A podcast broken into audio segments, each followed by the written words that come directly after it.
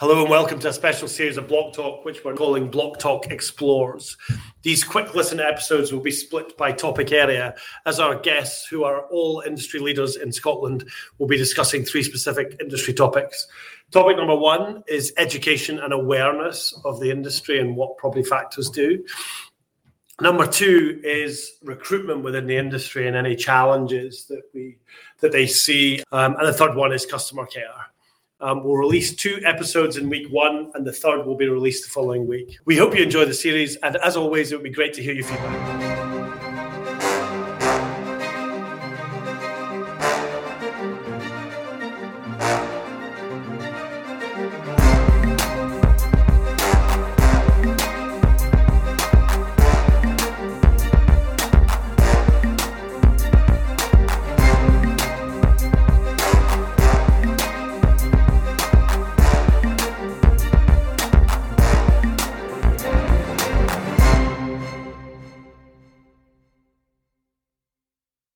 Hello and welcome to another episode of the Blocktalk podcast.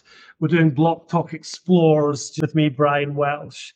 In this episode, we're talking to Callum Bruce about customer care. Callum is an industry leader in Scotland and he was appointed director at McPhee & Co. in 2022, having joined the firm in May 2018. He previously worked as assistant property manager for approximately two years as well. Callum, thanks for coming on. How are you doing? I'm good, thank you. Yeah, yourself? Yes, I'm very well, very well. So, moving on to customer service. Uh, how is customer service changing? Might be something, some stuff that we just discussed on yeah, yeah. recruitment as well. How's customer service changing? It, eh, yeah, exactly that. Digitizing, really, um, being able to be available as much as we can. Uh, it has its positives and its negatives, of course, but obviously available to to discuss with owners at any point, really. Um, but it comes with the expectation that you're then going to act on it as quickly as you were able to answer the phone or answer an email. Um, I know you've talked about that before as well. You get an email in, and all firms will have response times that they wish to keep to, obviously. Um, but it's sometimes having the um, the composure, I guess, to to sit back and get the right information and then reply in a timely manner rather than rush back to somebody um, because it's there. Like I say, it's not a live chat. Um, you can sometimes get that way. Um, and Zoom's similar, where you can have a quick chat with somebody on Zoom or Teams, but um, it's been able to convey all the points to them correctly. Um, I mean, we we've obviously, um, as you know, we're doing things with yourself, but we're obviously trying to progress the, the way that we operate behind the scenes to benefit the the owners, um, but with keeping the traditional you know side of things for our older clients to make sure that they're still fully appraised and still have confidence in what we're doing and you know that sending sending letters and and sending you know mandates to people in hard copy versions but it, one day it'll, it'll, move on and it'll change completely i'm sure um, yeah. with portals and uh, and emails but yeah we're, we're trying to keep up to date with that obviously we're going to have to you know do a bit of education and uh, new things that we're bringing to the firm in the next month or so um, with our staff but I think everybody will take it pretty well, and I'm sure they'll enjoy it because it's going to have benefits to them as well. So, but yeah, it's um, yeah, it's, it's it's it's building relationships. Still, we're, we're going over the same thing again, isn't it? It's trying to build that relationship with the manager, but you want to keep it as personal as possible in a digital world, which is quite difficult sometimes. Yeah, no, no, I get it, I get it, I get it. Um, so do you do you view do you have a biggest challenge? Is there a what do you view as the biggest challenge to give good level of customer support? I think I, uh, coming back to something you just said actually on the previous question, uh, my expectation when I send an email is I get an answer. Yeah, uh, I think a lot of people because we live in that society now don't. Yeah. I, I think that's a big challenge, it's a big challenge for me personally. Mm-hmm. Going because I'm waiting for an email for something I sent last night at five o'clock. I haven't got it back yet. I think who who I'm waiting for an answer for does not provide any SLA or any auto um, reply to say, you know, give us 48 hours. You know? Yeah. So that's yeah. a challenge I see. What do you see as the kind of biggest challenge? Yeah, I mean, we're obviously dealing with third parties a lot of the time as well. You know, so we've got to go to surveyors, go to contractors, w- await their feedback as well at times. You know, they've got to go to site and find these things. So, in order for us to be able to regurgitate that back to them, it's it's it can take time. And you're right. I mean, uh, you pick up your phone and you've got WhatsApp there, and you're pinging messages, videos, pictures back and forward with friends and people instantly. And it's hard to then detach from that and take that into your workplace where you know you're not just ping ponging messages back and forward, and it can you know there's there's a better way to do it. Um, biggest challenges, you know, it's it is maybe that expectation, you know, where we're trying to provide a good service, um, and it, you know it could look like you're not coming back to them as quickly as you could. Um, obviously, there's we've got our T's and C's, and we'll try our very well. We will be keeping to them as best we can. Um, and then yeah, I mean barriers, things like we've talked about the Zoom. You know, it's um, it's a great it's a great tool, but one that I'm not overly fond of, as I've said. But you know, it's um, it's there, you know, and it's we're moving with the times, and we're trying our best to to do that. And it's it can only be good for your your clients, really. You know, if you're more available, um, you know, able to pop out and have a look at something, but pass videos, you know, on to contractors and whatnot as well. So they've got a head start, you know, so everything should expedite, I suppose, as well. So, you know, it's helping in a way, the modern world. Yeah. Yeah. So just coming on to something that's linked to customer service. So um, we di- difficult conversations are something that happen, right? And and some people good at it, some people aren't so good at it, but they are kind of a daily occurrence in life, aren't yeah. So how do you manage those, and how do you help your employees cope? As you say, they're inevitable. I, I do feel that um, during COVID there was definitely a spike um, I think people were just more interested in their properties. You know, they were at home, they were living there, they were there every day. Um, they weren't going out to work for the majority of the day and coming home and thinking I've got better things to do than contact my factor about leaking gutter. I'm going to you know enjoy myself and go to bed. Um, I think it's slowing down.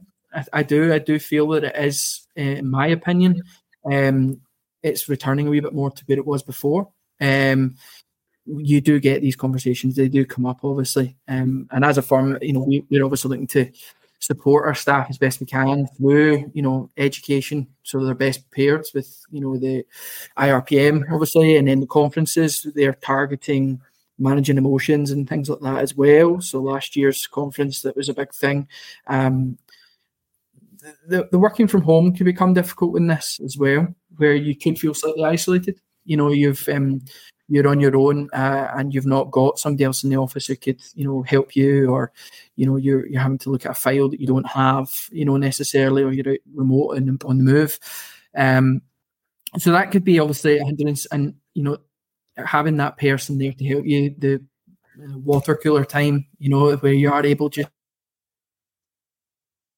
to you know open up about how you are and you know sometimes just talk nonsense but be able to just do that um, for five minutes and or discuss a project you know it's I, you know did you have something like this last week? Then can i help you can i do yeah. um, we're very very targeted on the portfolio sizes as well you know us being able to keep everybody in a manageable state means that they don't have that sunday dread sunday yeah. evening comes and you're thinking i can't bear to go in in the morning you know this is yeah. going to be horrendous if we just we're very uh, John and I've talked about that before recently, and it's it's just something we can't have.